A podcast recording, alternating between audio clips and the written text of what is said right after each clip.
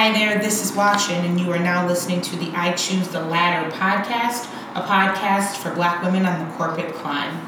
This episode is brought to you by The Memo, the weekly I Choose the Ladder newsletter that goes out every Monday to help you with your career development during the week.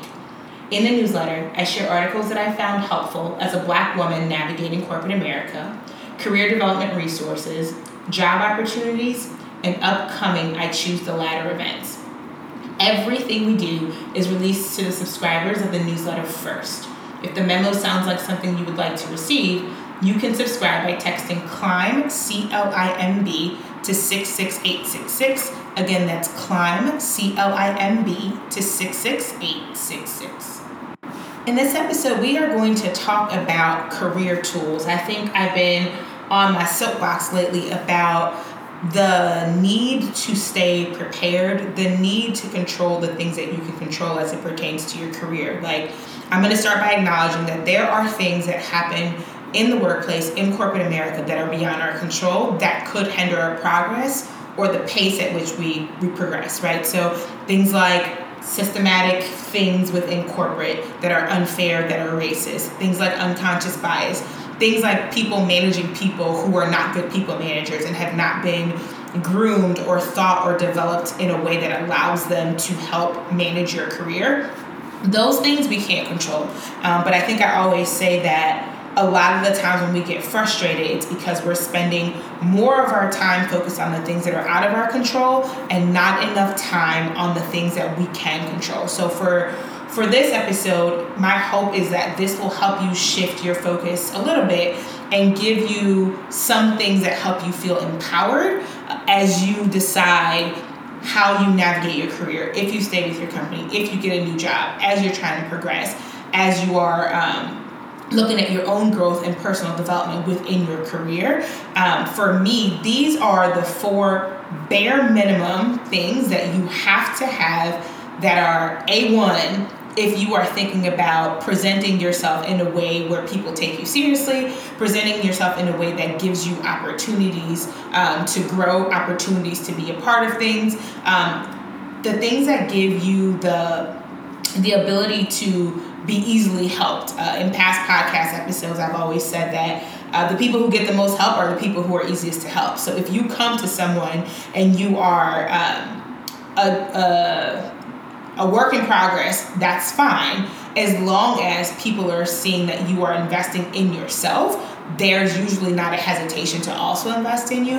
But if you come to someone and their ability to help you um, is stretched because of how much you have not done um, on your own, I think it makes it harder to get help, especially from the people, the caliber of people that we all want help from because those people are very busy. They all have very demanding careers. That's why we want, you know, advice from them. That's why we want mentorship from them. That's why we want sponsorship from them is because they've achieved a certain level of success. So these are the four things that I think are your part to make sure they are A1. And if they are not, like you need to start seriously investing in those, in these things. So the first thing is a professionally done resume.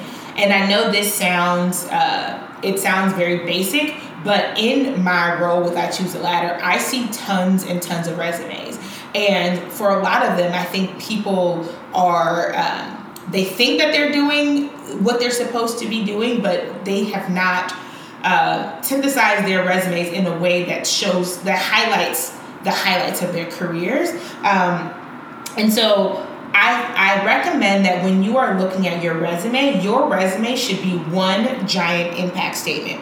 And what does that mean? So the an impact statement is something that shows what you did and the impact that it had on your on your current department or on your company, right? I, I think a lot of times we list the functions of what we've done. So I remember when I first started, I was an assistant. I would say uh, performed administrative tasks well, that's fine, but what should happen is that you should say perform administrative tasks that led to X. Manage a calendar that made sure that there was like not a lot of mistakes made or like that my boss was uh, had an efficient day or something like there needs to be something that um, every bullet on your resume should have what the impact of that action was The second thing that I would say is that your competencies need to be very clearly listed on your resume.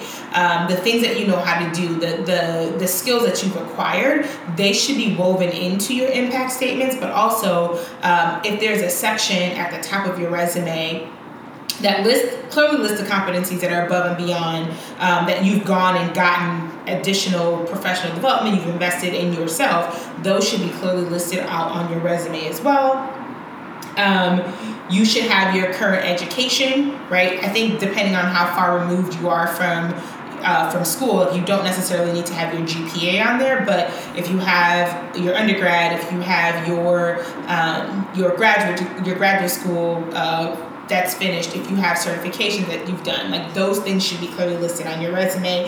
Um, and then something that I think a lot of a lot of people forget are your relevant activities that are um, that are outside of the core parts of your job. So let's say you volunteer somewhere and you have um, a leadership role within a volunteer organization or a nonprofit. Um, if you are trying to pivot into an industry where it's not clearly visible how the work that you're doing right now ties into what it is that you're going to be doing or hoping to do in this new role, having um, activities that show you demonstrating those competencies and demonstrating those skills go a long way to help you and help uh, the person looking at your resume visually uh, feel, uh, bridge the gap between like where you are and where you're trying to go.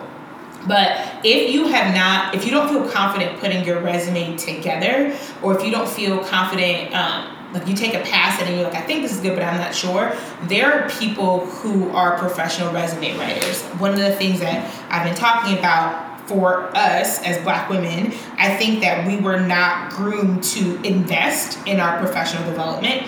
I think we wait until we are a lot more senior to invest because of the companies are paying for it or, things like that. But there are inexpensive sources and resources to help you um, get your resume in tip top shape. Like that's what those people do. And so if you don't feel confident, I would say spend the money.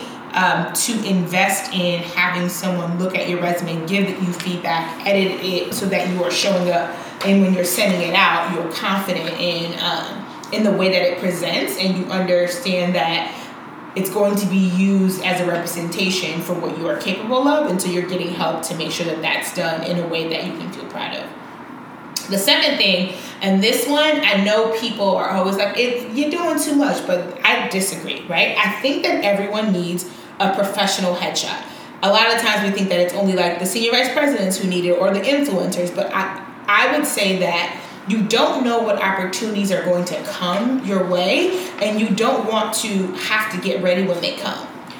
If you are someone who's going to be, you know, on your LinkedIn and you're going to be doing volunteer opportunities, people are going to ask for professional pictures and you want to make sure that you're putting your best foot forward. And I understand that um, Phot- photography can be very expensive, right? But in this day and age, if you have an iPhone or an Android where they take really good pictures, you just want to make sure that you're in a place that's well lit with a simple background. You look like yourself, you feel confident, you're wearing clothing that like you feel comfortable in so that you're not so you're not tense your pictures, but you need a clear background. It doesn't need to like be a, a boring shot. and it should be something that shows your personality, but it can't like you can't have a party pic as your professional LinkedIn pro- profile picture. Um, I've spent the money to have a photographer um, take my headshots, but again, I do a lot of speaking engagements. It's something that I want to do. It's a source of revenue for me and my my business and my career, and so I spend the money to get professional headshots done. But if you don't already have a professional headshot, and you are looking to be in some kind of a leadership role, whether that's with your company or elsewhere, if you're looking to speak more, spend the money and get your headshots done. I saw one that was done yesterday. Um, because of Corona, a lot of people can't get to their makeup artist, they can't get to a studio. And so I saw a girl who had one done on her iPhone. Like somebody did her makeup. She took it on her iPhone and the pictures look great, right? Clear background, really good lighting you want to be standing if you're taking the pictures yourself you want to be standing across from a window um, and you want to do it without a flash during the daytime with a clear background um, the background can be colorful or whatever that's playful to show your personality but you need to make sure that you have a professional headshot The third thing that I will say is that you need to have a professional bio. Um, a lot of the times we don't feel like we need one because we're not senior or whatever. No, you need to have a place where you have the story of your career uh, captured. You need to, and if that's you sitting down yourself and writing it or you hiring a biography writer like i have someone who wrote my bio for me and then as time has gone on i've edited it myself it's probably time to get my bio rewritten.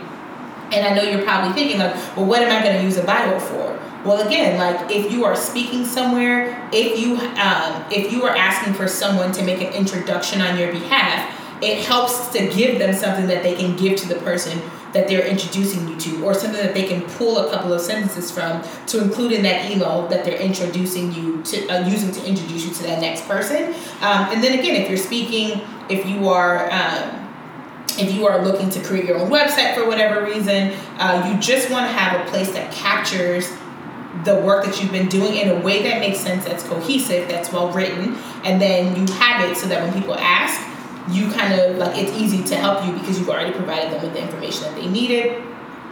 And then the last one, this is one that I have that I think is very important, is you need what I call your networking kit. And in your networking kit, you I have I have my business cards, my business card holders.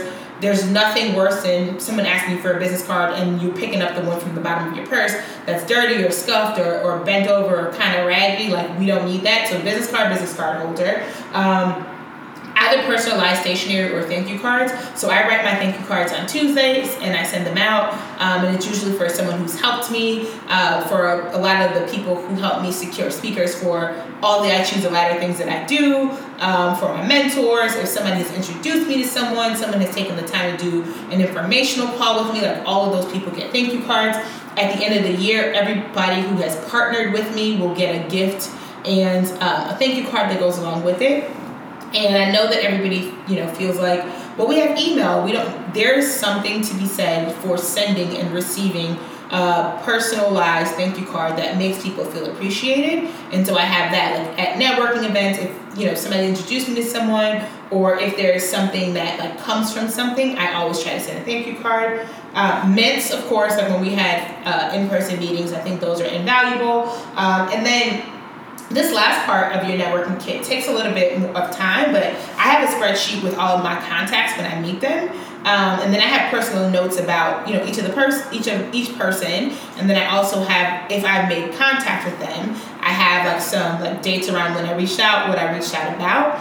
Just because I want to not have my relationships be transactional, I really want to spend time pouring into a handful of quality relationships, and so I try to make sure that like I'm intentional about reaching out on a on a pretty regular basis with things that are beneficial to to the women within my network. So there is a check sheet, like a, a checklist. Uh, I choose on the I choose the ladder page if you need a checklist of the resources. But what I will say you need: professional resume, professional headshot, professional bio, networking kit. Um, if there is anything that you guys think that I forgot, let me know as usual. Um, and until next time, thank you for listening.